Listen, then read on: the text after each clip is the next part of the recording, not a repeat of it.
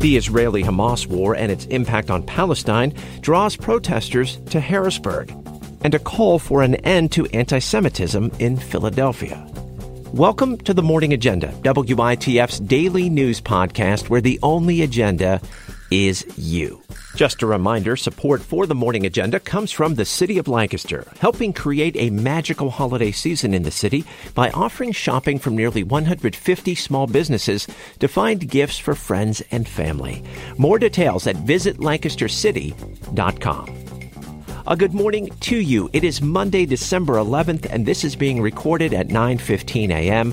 I'm your host, Tim Lambert, as we take this daily trip around the region's top stories together. Let's get started. Pro-Palestine supporters from across the state are calling for an end to Israel's occupation of Gaza and the West Bank. My colleague Ben Wasserstein reports at a rally in Harrisburg, there was consensus on the necessity of a permanent ceasefire. Hundreds of protesters came to Harrisburg, many taking buses from other parts of the state. Karim Al-Sharafa is a Gazan-American activist and speaker at the event. He says the solution to the relentless fighting would be equality for all in the region. The path forward would mean life between Israelis and Palestinians, um, to be uh, giving humanity and dignity to all individuals. Protesters began at the Capitol but wound up marching through the rain to the governor's residence before returning to the Capitol building. Federal and state elected leaders, along with faith and community members, have rallied against anti-Semitism at a synagogue in North Philadelphia. Corey Sharber from our partner W H Y Y in Philly has the details. Inside the place of worship Sunday, Governor Josh Shapiro addressed the hundreds of people, many of whom carried signs that read, "Zero tolerance for anti-Semitism."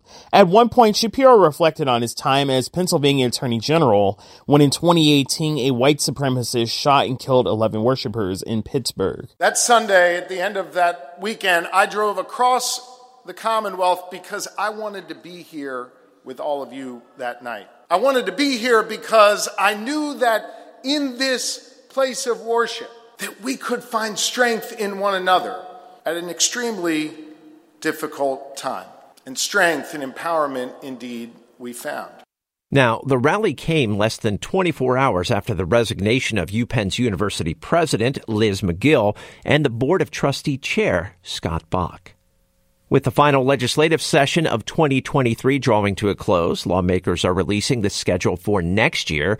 They won't return for voting sessions until after Saint Patrick's Day in March. House Speaker Joanna McClinton says fixing damage caused by a burst heating coil will prevent the House from doing business in the first two months of twenty twenty-four. Repairs are expected to begin January fifth and end by March eighteenth. Now, in past sessions, there have been some voting in January and February.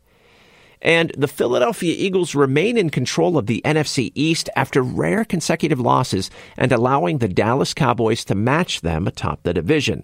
But the ten and three Eagles are also far from being a dominant team after a thirty-three thirteen loss at Dallas last night.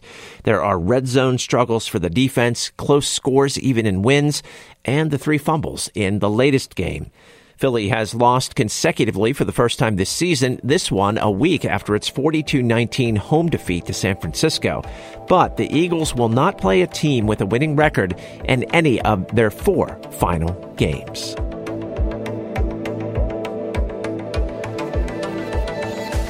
Once I got settled into the office this morning after my drive into work, I went through about a dozen news sites across central Pennsylvania, checking for stories that may be of interest to you. They could cover issues that may impact you or your community in the future, or they just might be plain interesting. So here's what you need to know. We're going to update you now on a story we've been talking about over the last few months. Three former police officers in one Northumberland County community are slated to go to trial early next year. The Daily Item reports jury selection is scheduled to start on February fifth at the federal courthouse in Williamsport. Former Mount Carmel officer Kyle Scharr, retired Lieutenant David Donkachik, and former officer Jonathan McHugh were arrested this past June. A federal indictment alleges in twenty-two different arrests, all three used excessive force, including but not limited to punching, kicking, choking, tasing, beating, and body slamming arrestees. So prosecutors alleged the three officers took steps to ensure that video of the arrest was not captured by police cameras, or if footage incriminating them was captured, failed to take steps to ensure that footage was preserved. The incidents are alleged to have taken place from twenty eighteen through twenty twenty-one. And county commissioners across the region are working on their budgets for the next fiscal year. The Lebanon Daily News reports the board in Lebanon County has passed a preliminary ninety-four point four million dollars spending plan that does include a tax hike. Commissioners cite rising costs and an increased deficit. The average assessed value of homes throughout the county is just above a quarter million dollars, so most homeowners with that value would see their taxes increase by about six hundred fifty dollars a month on average. This would be the third tax increase since twenty sixteen in the county. The deficit, by the way, is at five million dollars.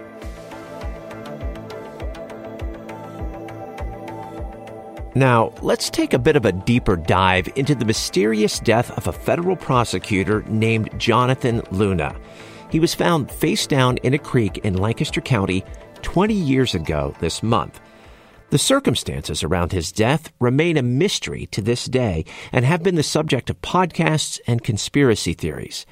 Was he murdered? Did he take his own life? How did he end up in Lancaster County? Dan Neafen, who's with our sister newsroom L N P Lancaster Online, has spent some time taking stock of the case and where the investigation stands.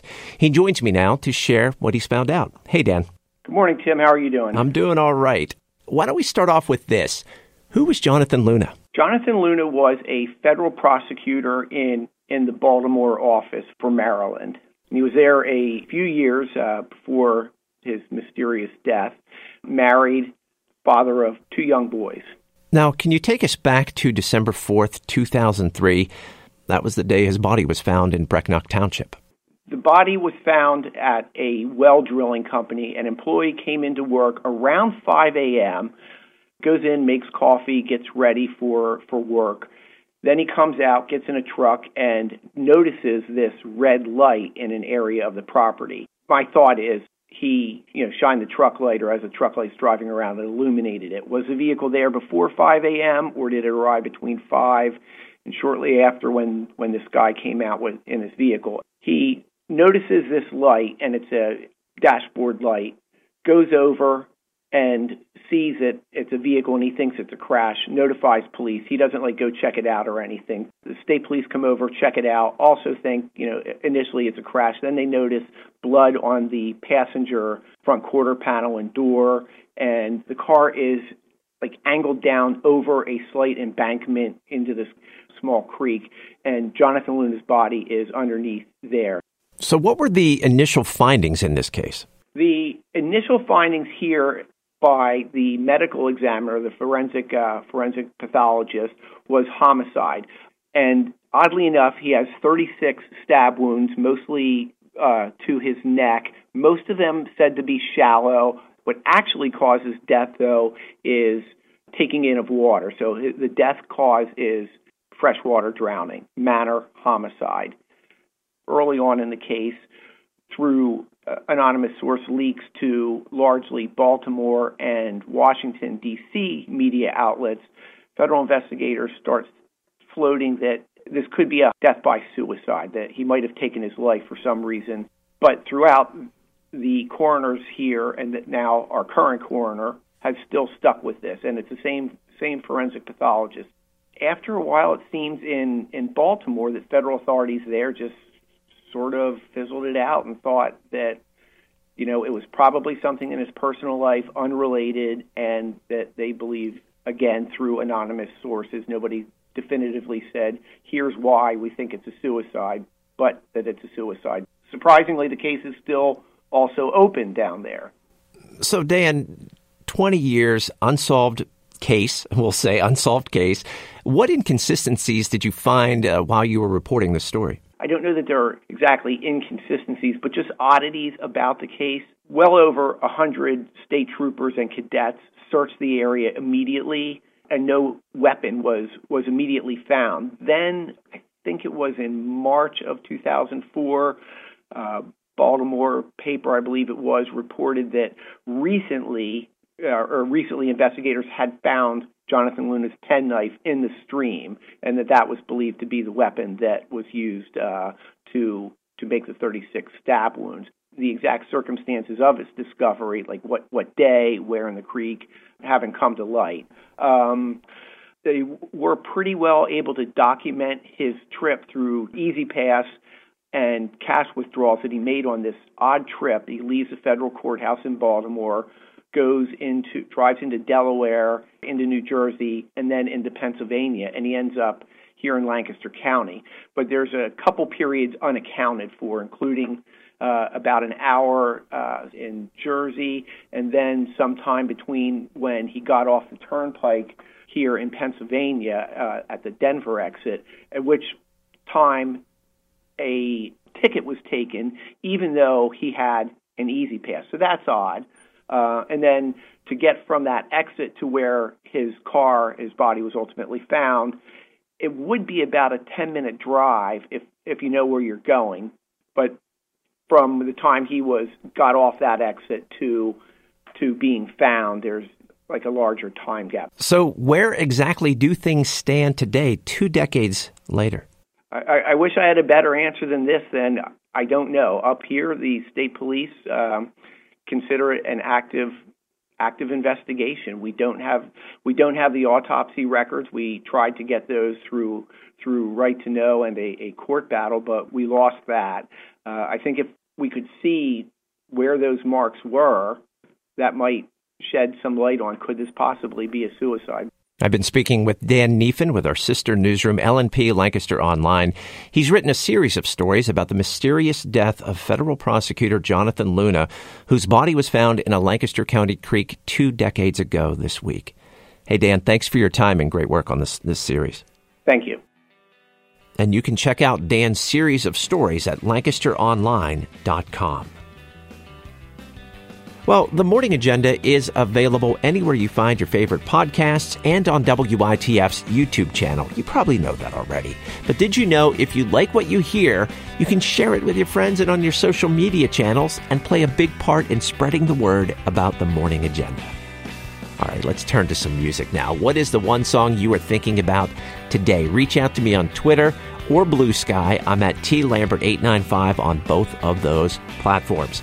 Be sure to check out our Spotify playlist as well. It's The Morning Agenda Song of the Day, December twenty twenty-three. And there you will find today's Song of the Day by me. It's Public Enemy's Welcome to the Terror Dome. Support for The Morning Agenda comes from the City of Lancaster, helping create a magical holiday season in the city by offering shopping from nearly one hundred fifty small businesses to find gifts for friends and family. More details can be found at visit lancaster city dot com. And that is going to do it for The Morning Agenda today. It's a daily news podcast from W I T F where the only agenda is you.